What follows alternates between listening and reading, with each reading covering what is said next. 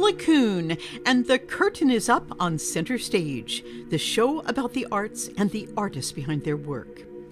You have just heard the evocatively haunting Tchaikovsky Ode to a Cherubim, sung by the USSR Ministry of Culture Chamber Choir, conducted by Valery Polyansky.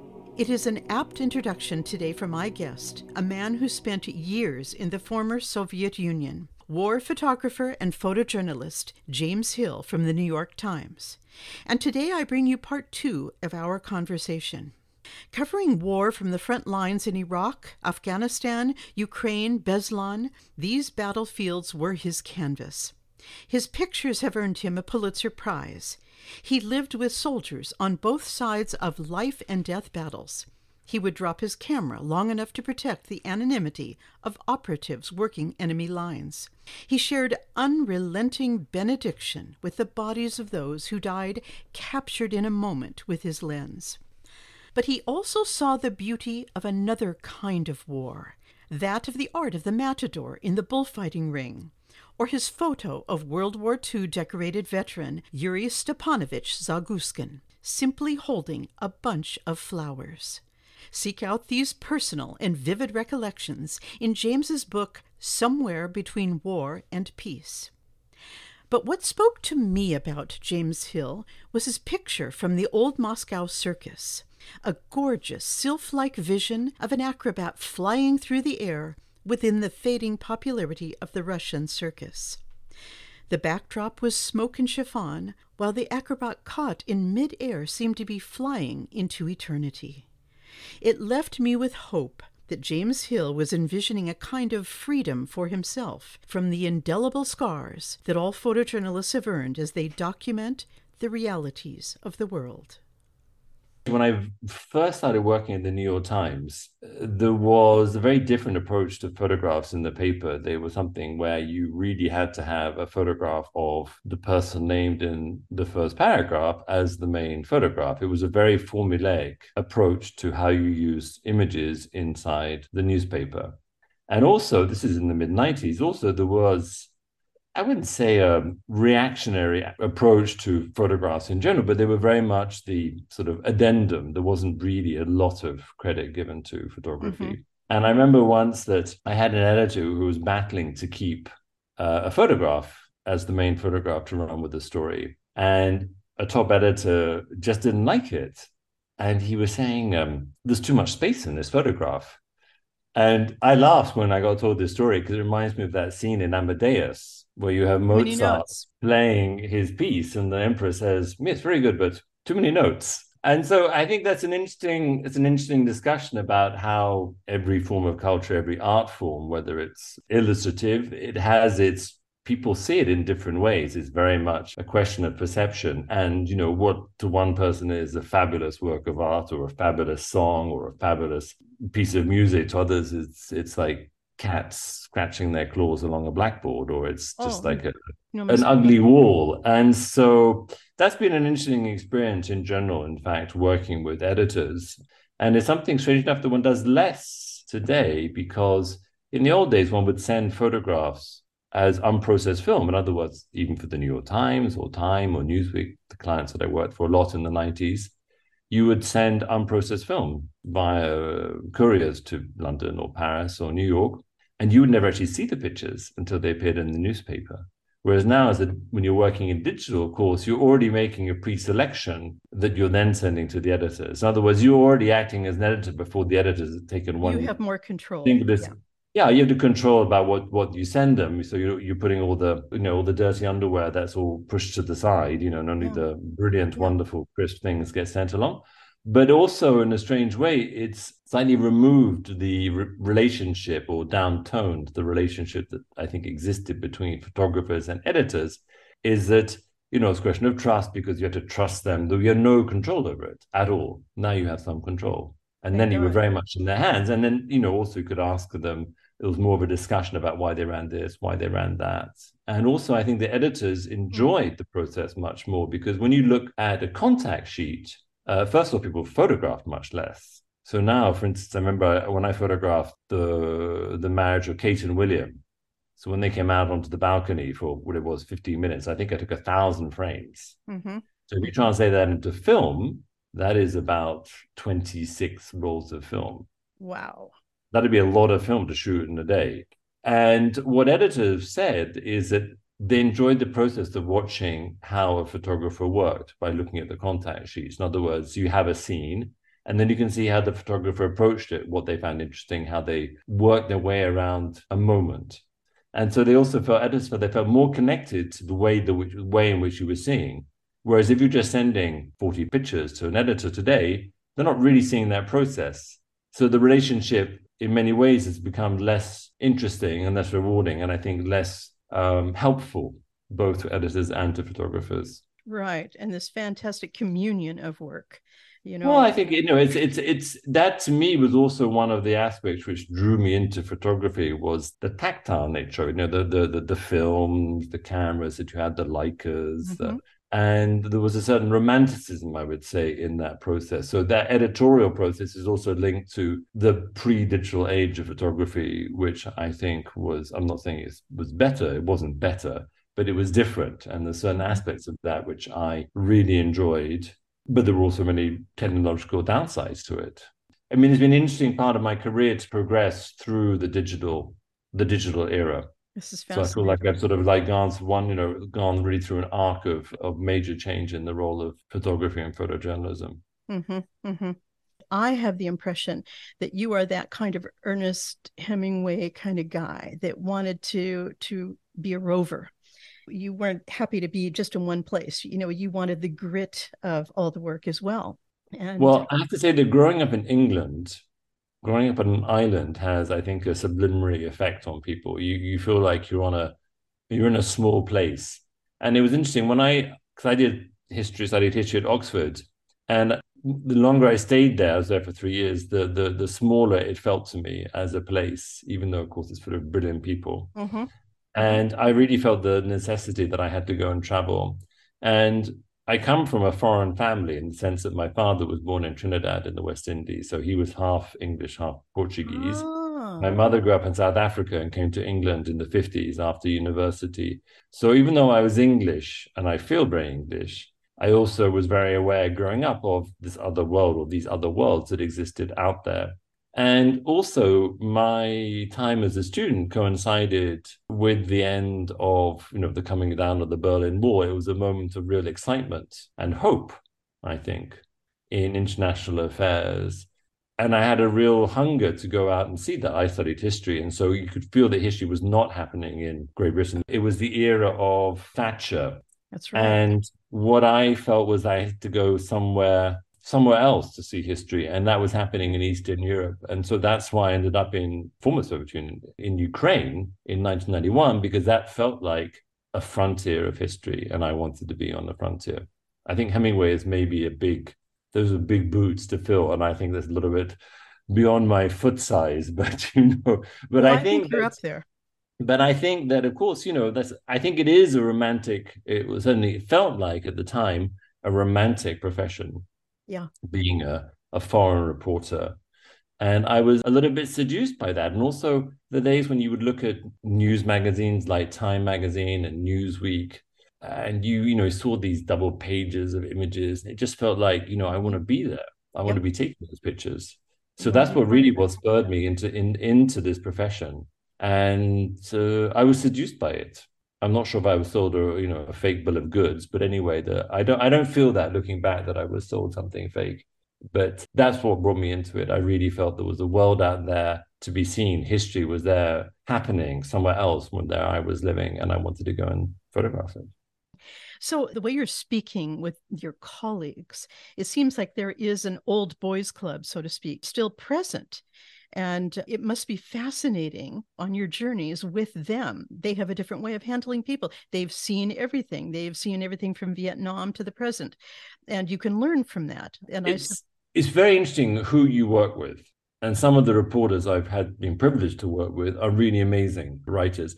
And I always find it very interesting when I be somewhere and to read the next morning's paper and to see what they'd written about what we'd witnessed the day before. And there's a particular journalist who I have a very deep admiration for called Dexter Filkins, who's now at the New Yorker. Because we were together in Afghanistan and then we did the invasion of Iraq.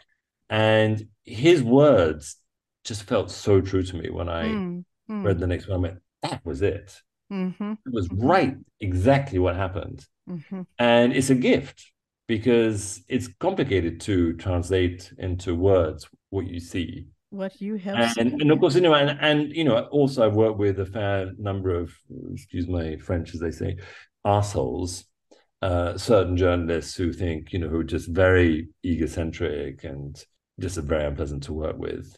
And then, you know, also with other photographers, a, a very great friend of mine who was someone I never did work with, but who weird enough turned out to be my neighbor was a guy called Horst Faas, Mhm. who was the head of the Associated Press operation in Vietnam. And we met in a very weird way. I was in Afghanistan being interviewed by the BBC, and he was in the studio in London. And at the end of the show, the producer said to me, What's your address? So we'll send you the check. This is in the days, I think, when the BBC had some money and they sent you checks for participating in talk shows. And I give him my address. And then and and Horst goes, Well, that's the next door street to where I live. And then he explains to me where he lives. And I go, that's who's in that apartment because I could saw this apartment with all these Buddhas in it, and I always wanted to live in that apartment. It was Ah. Horst. So when I came back to London, we went off. He was still at AP in London then, and we went to El Vino, this legendary restaurant on Fleet Street, which was the old haunt of the days of Fleet Street. And we went. I think we had two bottles of wine at lunch in the days when I was able to drink at that amount at lunch.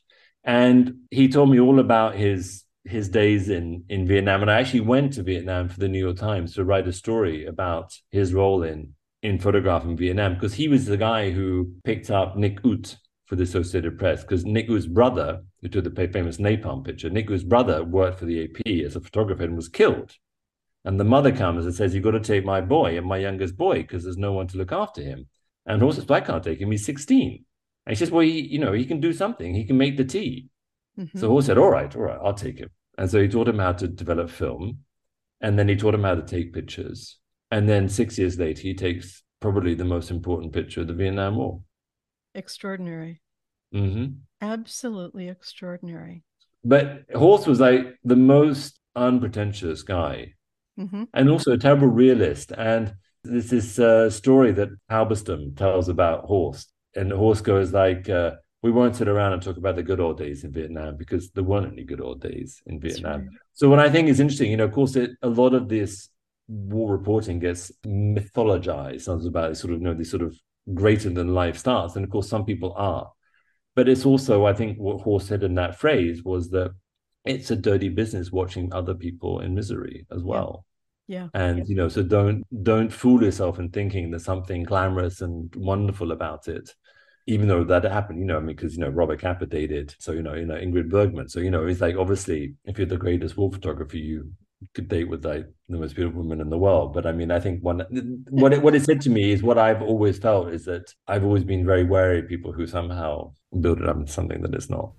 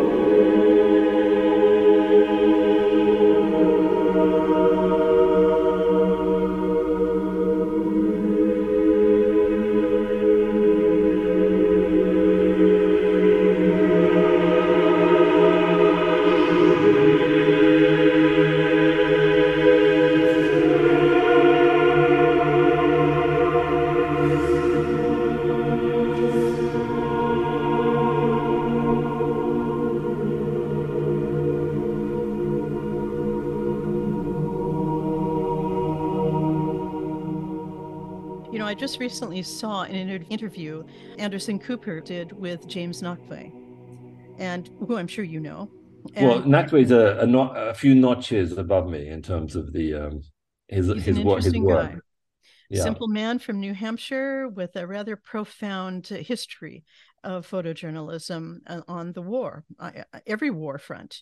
And it was interesting to me, you know, he talked about the emotional toll, but also about the physical toll. And and I have to ask you the same question. You know, Nachtwey is has been left with hearing impairment. He's got shrapnel embedded in his face and his and his knee, and you know he he's lived with grenades literally in the front seat of a car. I mean, you know, what about you, James? Have have you borne any of the war scars? Well, I've never I've never had a bullet in me. I mean, Nachtwey, I will say, what always astonished me with Nachtwey's work, and I've been places with him too, mm-hmm. is that he really was somehow always closer than everybody else.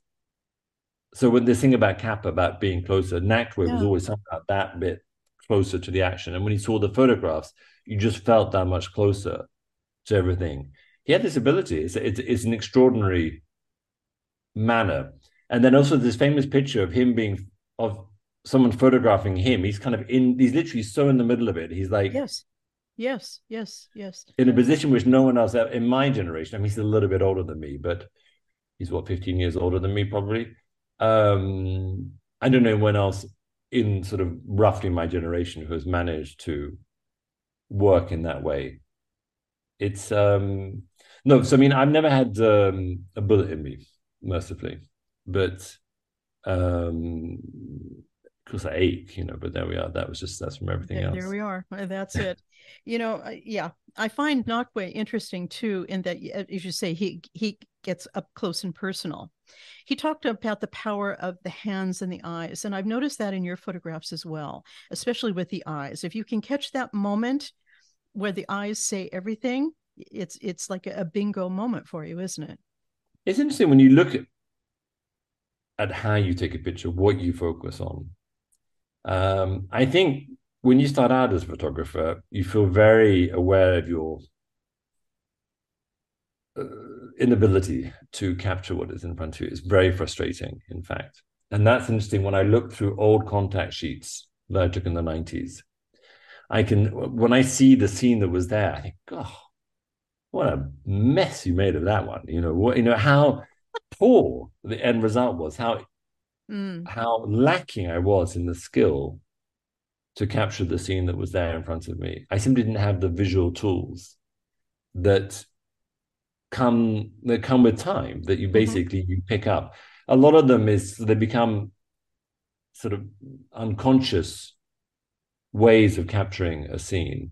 Yeah. Um, and I think that you know you you end up creating a style. I mean, some people like Nachtwey are almost recognizable. It's more recognizable if you were to do portraits, like you know, say Annie Leibovitz, because she sort of makes a sort of mise en scène.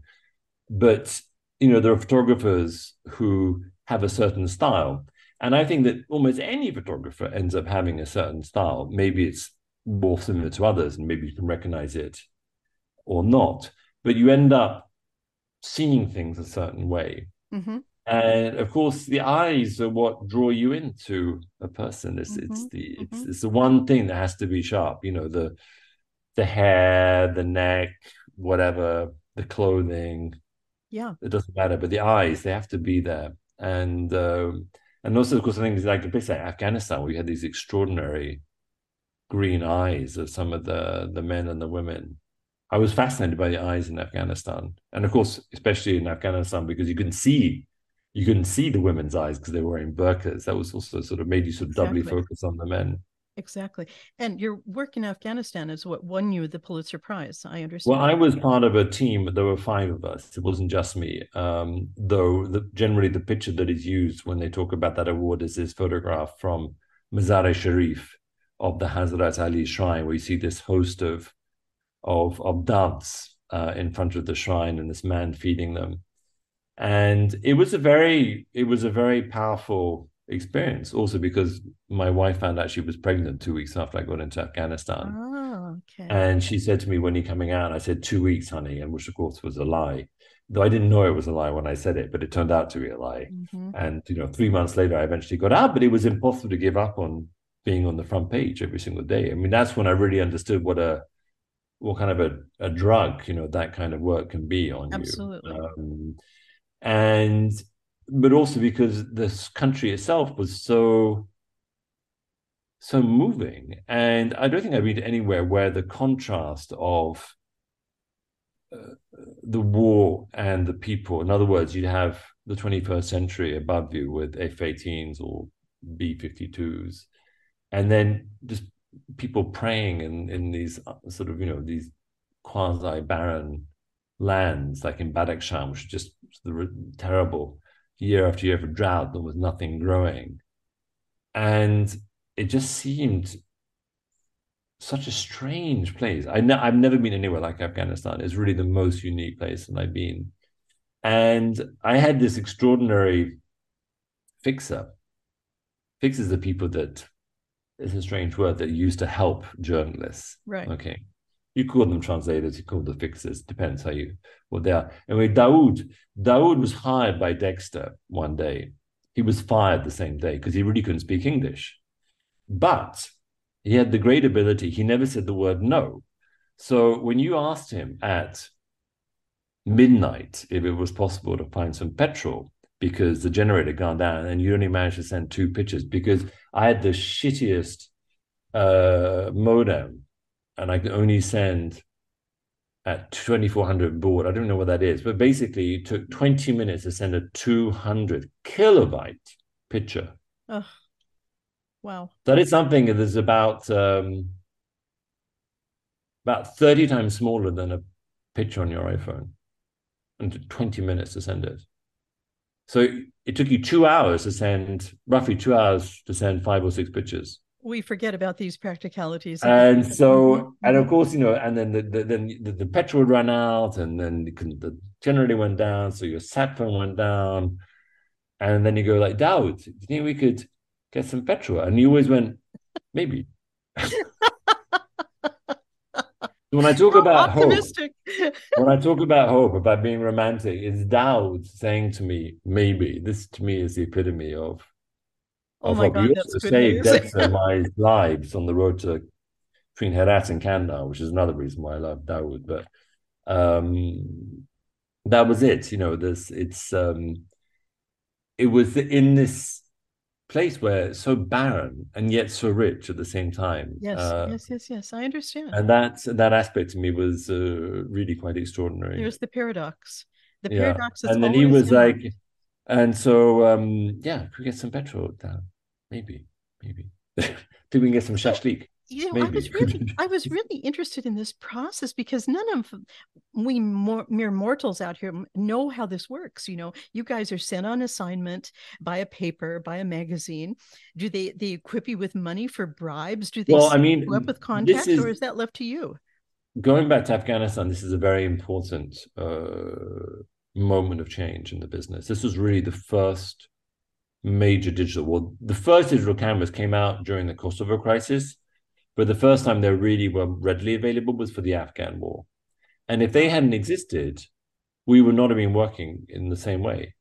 So, how did it used to work? When I first started, I remember going on assignment for Reuters in Ukraine, and I would be shooting color film, and then I would go to my hotel. I would have a have a hotel, or I'd go to have some office somewhere, and then I'd have to go, let's say, to my hotel room. I go to the bathroom, and I would have one of those little weird coils, you know, that you used to use to heat up water for tea. Mm-hmm. Because when you process black and white film, you process that at 20 degrees Celsius. When you process color film, it has to be at 38 degrees.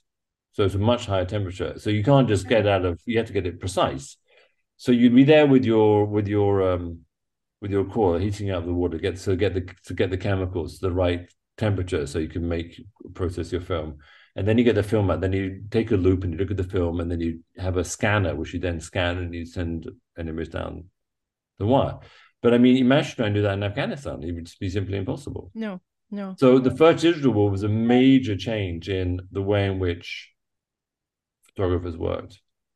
And even take Afghan, I'm sorry, take uh, Vietnam. You know, Horst would tell me that, you know, you go down to the military airport, you get on a chopper, you fly out, and then you pick a chopper coming back the same day, or maybe at worse the next morning, or you give you your film to somebody who then fly back and they get it picked up at the at the airport in Saigon. So in other words, even though you know you're shooting on film, everything was getting turned around, you know, the same day or the next day. Wow.